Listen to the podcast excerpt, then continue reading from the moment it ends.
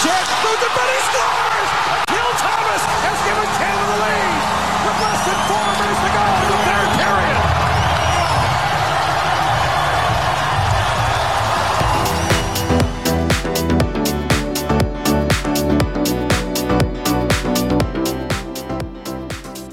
We were there for that event. It's Bryn Griffiths along with Paul Almeida. How you doing today? I'm doing great. Looking Super. forward to doing a few more podcasts with you. It'll be fun.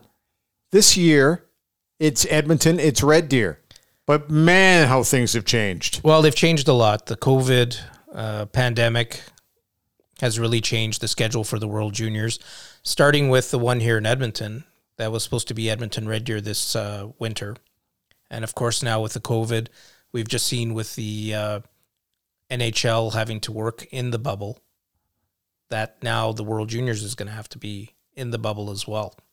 So that means no fans, no you know, hoopla around the tournament outside in terms of atmosphere or having parties and watch parties and all those sorts of things. So it's going to be a little different event, but the the main thing is they want to make sure that the event goes ahead. It's a made for TV event now from a fan's perspective. And as for bubble perspective, Edmonton, with its experience of doing the bubble thing, because they helped the National Hockey League along with the city of Toronto, should be able to pull this off. I, I think pretty easily. At least they've got a template in place. Well, I think part of the reason that they are being allowed to do it is just because of that. That they've got the experience in doing the NHL bubble. And when they went to the IIHF and said, Do you want to go ahead with this year's tournament? We're willing to do it within the bubble like we did for the NHL tournament and have it go ahead. That way we don't miss a tournament. The kids get the opportunity to play because you can only play in the World Juniors so often. It's an age based tournament. So having come to that conclusion that that's the way that they're going to run the World Juniors this year, of course, they had already sold a ton of tickets. Oh yeah, the money's in the bank, so to speak. Money's in the bank. They've sold the tickets. They've sold the sponsorships. So, because of that, the IIHF awarded Edmonton and Red Deer the World Juniors for 2022. That was supposed to be in Gothenburg, Sweden.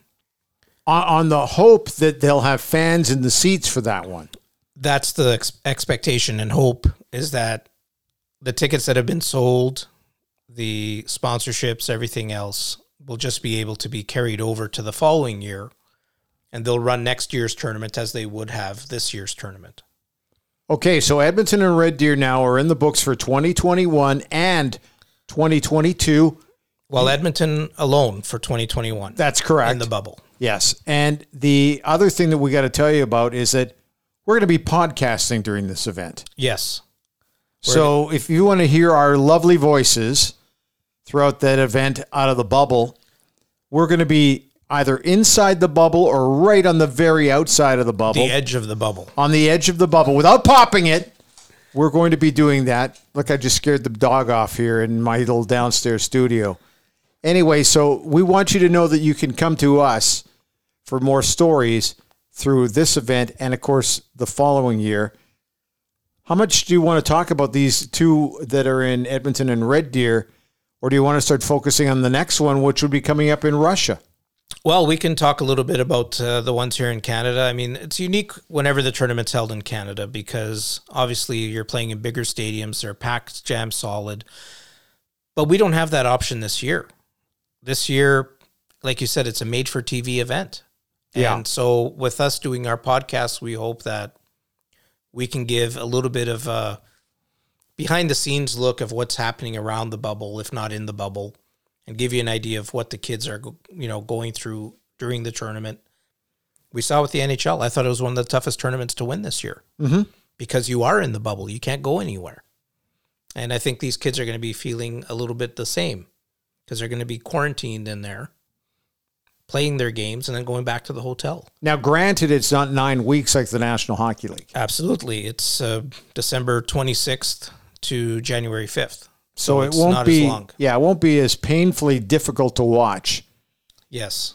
as it was for the NHL teams. However, the NHL guys that were in there the longest went the furthest, and the further you go, the more painful the losses were and the more Oh, yeah. wonderful the wins were.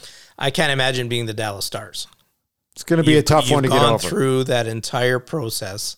You've been away from your family for two months, and then to lose at the very end has got to be a very tough thing to take. to a team that had to go through two hubs Yes, because they had to go. I'm talking about Tampa had to go through the Toronto hub and then make the trip west to Edmonton for the uh, for the Eastern Conference Final and the Stanley Cup Final. but I Tough. wonder. But I wonder if that, Bryn, mentally is a good thing it might because be at least you're getting a change of scenery halfway through and food. and food and everything else. Whereas the Dallas Stars have been in one location for two months.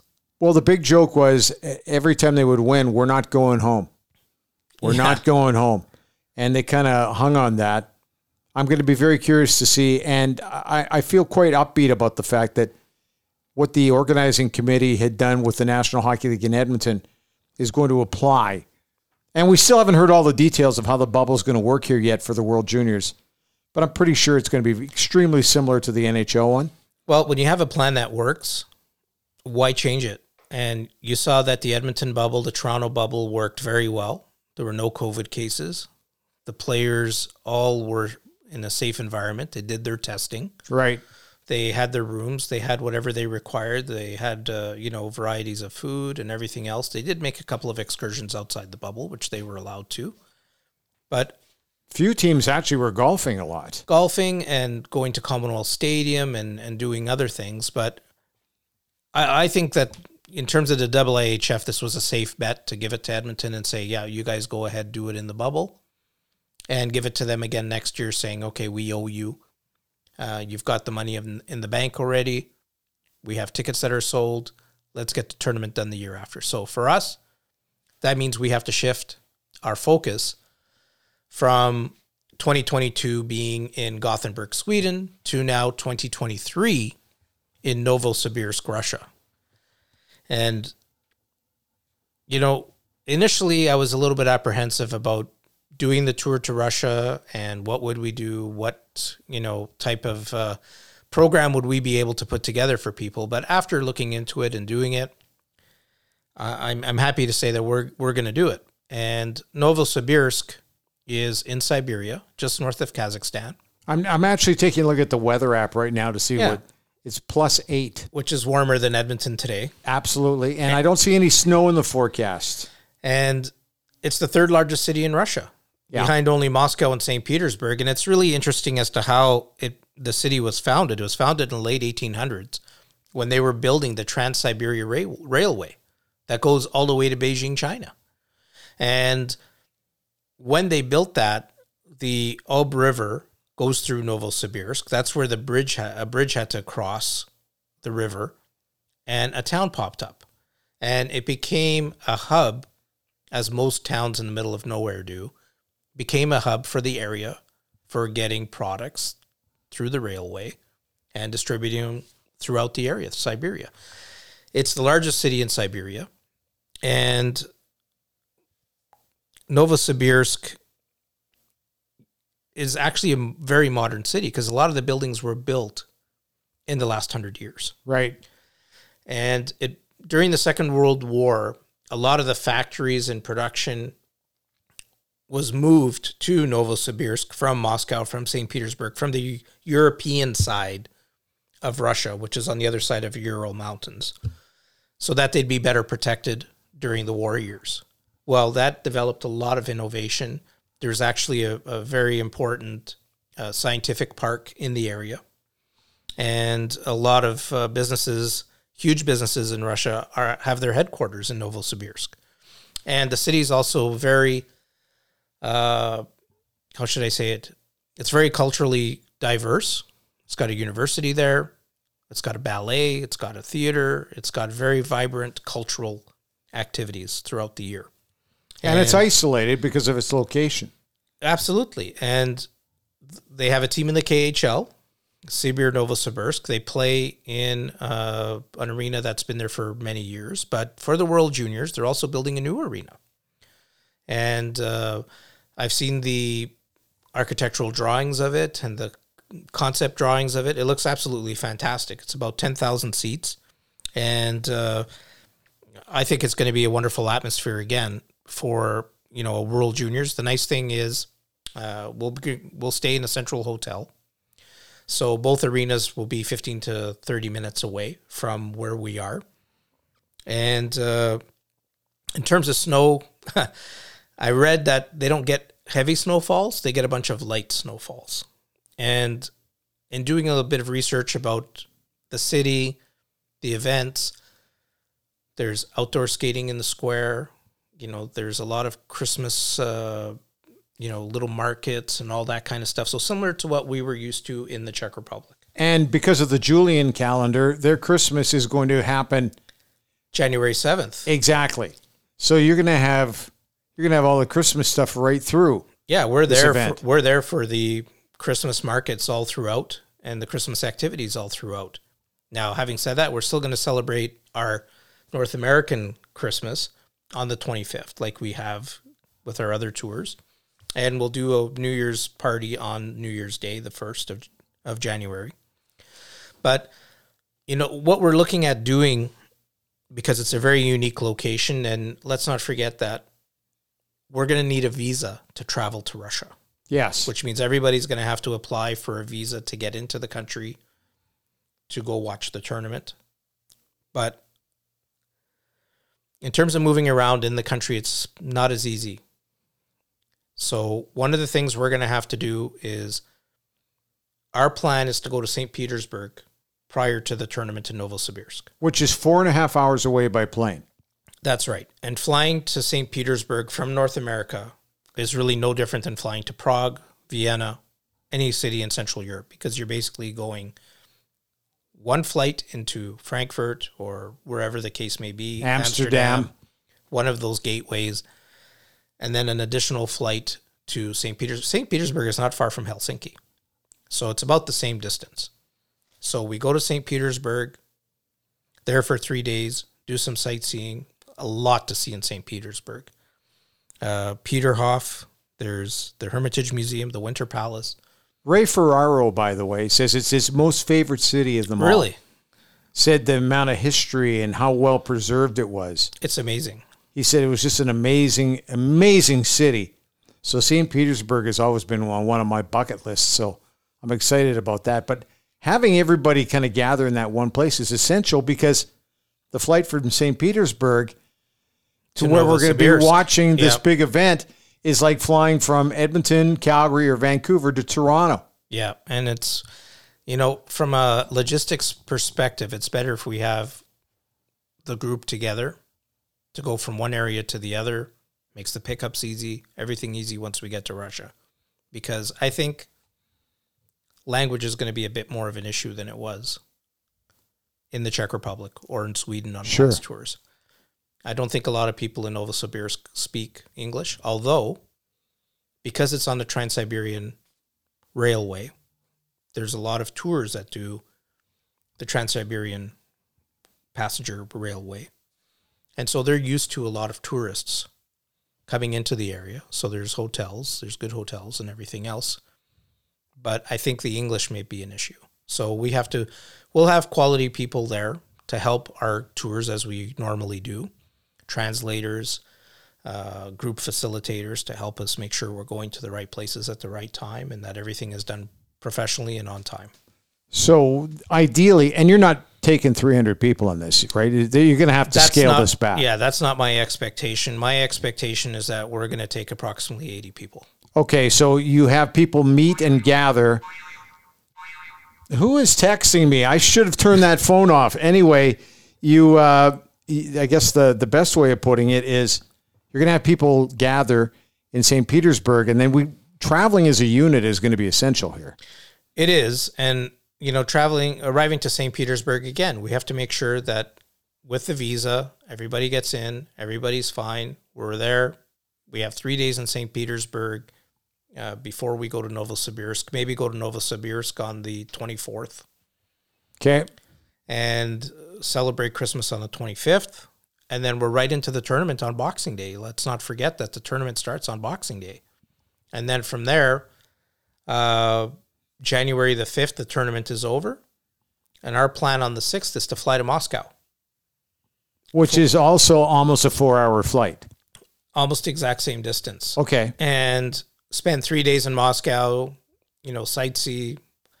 Now, the other option that we have in St. Petersburg and Moscow potentially is to catch a KHL game or another sporting event or some type of, uh, you know, theater. People like ballet or people want to see, you know, uh, there's the Moscow Circus and those sort of things. You know where I've always wanted to go in Moscow? Luzhniki. I've wanted to go to the Luzhniki Sports Palace where the 72 Summit Series happened. And apparently it's still up and fine. Yeah, it's we'll just go by old. there. We'll take a look. And uh, I'm sure knows, there'll be a maybe- Paul Henderson statue. Oh, hang on. maybe there I'm won't sure. be. I'm maybe a Tretiak statue, but I don't know about a Henderson. Alan Eagleson statue. And and of course in in Moscow we'll do a tour of the Kremlin, the Red Square. It's a very impressive city if you look at all the things to see and do in that in that area. So we'll have no shortage of things to see and do. And then like you mentioned, January 7th, we'll be in Moscow for their Christmas. Correct. uh, Orthodox Christmas is on the 7th. So there'll be a lot of activity going on in St. Petersburg, in Novosibirsk, and in Moscow for that tour.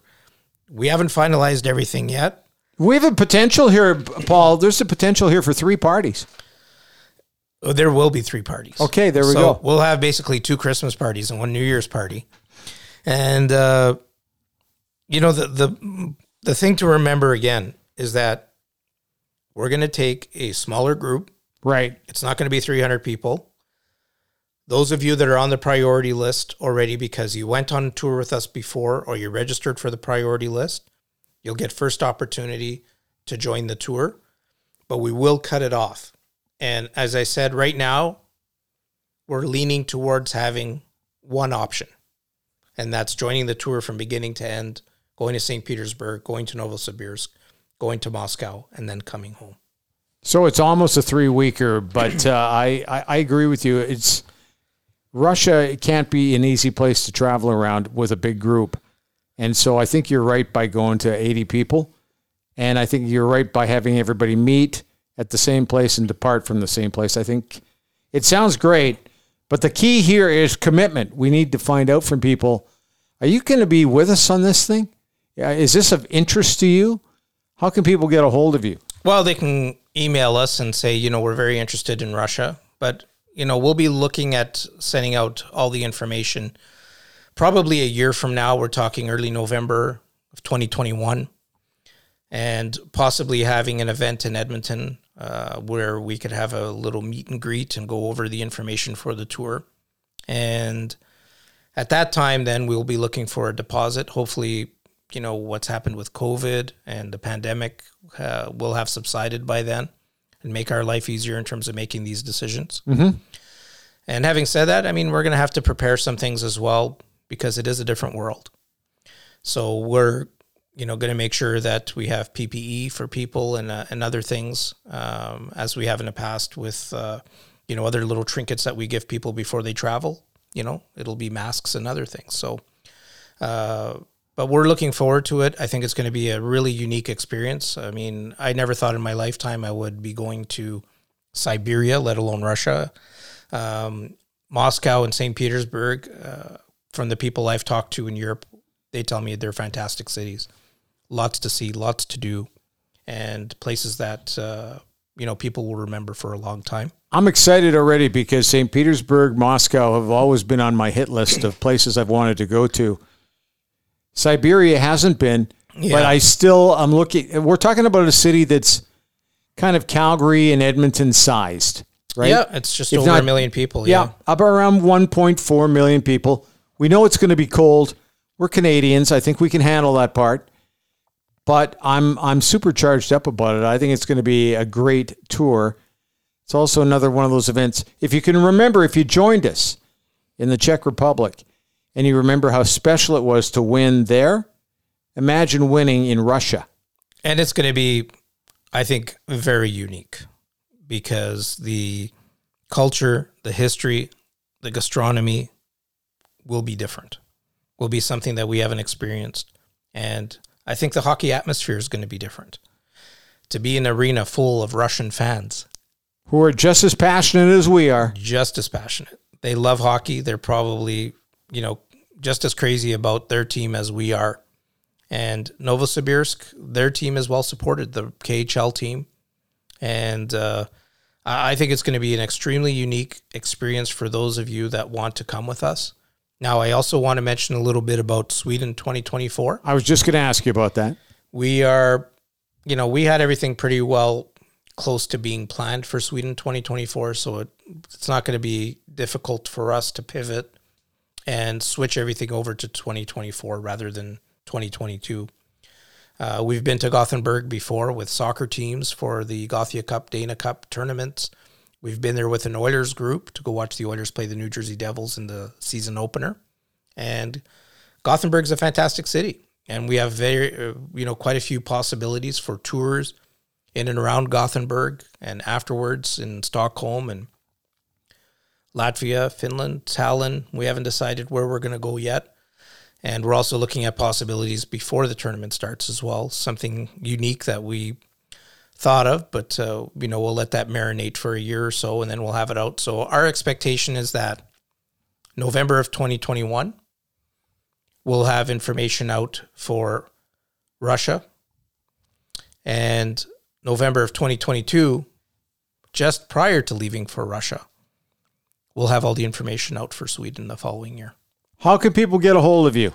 They can go to azorcan.net, A Z O R C A N.net. And on there, uh, we're just updating the website. So uh, we should have it up uh, in the next month or so with information on both these tournaments. And uh, again, the important thing is to get on the priority list. But please remember if you've registered for the priority list in the past, or if you've gone on our tour in the past, you don't need to. We have your information already on file. And as soon as we get information, you will be the first to know. I'm excited about this. I think this is going to be great. There are a few little tricks that have got to be handled with Russia, which is why a commitment earlier from people is really helpful so that we can kind of get our grasp of things. But uh, I'm I'm pretty jacked up about. Well, uh, hey, listen. As I had pointed out earlier, the last one we went to in the Czech Republic, that was the fifth one of these events for me to go to. The first one outside of Canada. It just is different. It's wonderfully different. It's exceptionally different when your team wins it and you hear "Oh Canada" played in the arena in another country. It's just very, very special. So I'm excited about the Russian. Well, and I think. Russia just adds another level, Bryn, than going to the Czech Republic or Sweden or Finland. You know, we have been, you know, people our age, we've been inundated with stories about Russia, Oh yeah, about communist Russia, about when the wall came down, how it changed, uh, about the Russian hockey system, about Russian hockey players. We've all seen uh, how fabulous, you know, some of the players that they turn out. I mean, we saw firsthand at the World Juniors in the Czech Republic how they shocked us in the round robin tournament uh, portion of the tournament, how they just crushed Canada that one day. Then we beat them in the final. But I I think from a pure hockey fan perspective, is there any country that you could go to outside of Canada that you could say, as a Canadian, I was there cheering for Canada in this country that would be more meaningful than doing it in Russia? No, I think it's going to be very special. I think St. Petersburg catching this event in Siberia, moving on to Moscow, is going to be a real special experience. And you know what? My interest level in traveling through Russia is high. On my own, not very high. But if I'm with 79 other Canadians and we're moving as a unit, I'll feel very comfortable in that. And I think that'll be a real fun event for us. So I guess, uh, I guess, like I said, we're just to, we got two to get through before we get there, but you got to start thinking about it now. Yeah, I mean, we've also looked at little day trips that we can make while we're in Novosibirsk, and there are cities and activities that are nearby that we can make little day trips on days off as well. So it's not uh, it's not just sitting there in Novosibirsk waiting for the hockey to start. It's a beautiful city. There's a lot to see and do. Uh, you can go online and look at videos of the city and walking through it. Um, and then you could look at some of the places in the area that are nearby. The river system that goes through is very unique. And uh, Might be iced over when city. we're there, but Bring your skates. you know, one of the big things I found is that in the wintertime, people love to go skating there. And so if you want to bring your skates, maybe that's an activity if you enjoy. You can do it with uh, a, a crowd of Russians. kind of like the Rideau Canal in Ottawa. Exactly. Yeah. Okay, so once again, azurcan.net. azorcan.net. And uh, we'll have all the information up soon, as much as we can provide at the moment.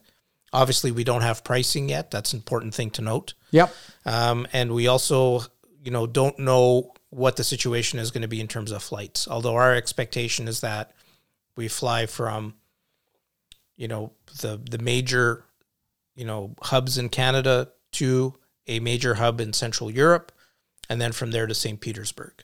And then within St. Petersburg, it'll be a uh, Russian airline from St. Petersburg to Novosibirsk. And by the way, their airport is modern, very nice airport, and I think it's the hub for one of the airlines in Novos in Russia. And then the same thing, fly back from Novosibirsk to Moscow, and then from there we could use you know KLM or whoever to get from Moscow to let's say Amsterdam back to Canada. Okay. Thanks for your time. It, this has been three podcasts now that we've pumped out here over the last few weeks. You'll be hearing more from us. Absolutely. There's a lot coming with the World Juniors here in Edmonton and more information coming along the way on future World Junior trips. So, So subscribe. Subscribe to what we're firing out so that when we download a new podcast, you'll hear about it right away. Paul, thanks for your time today. thank you, Bryn. All right.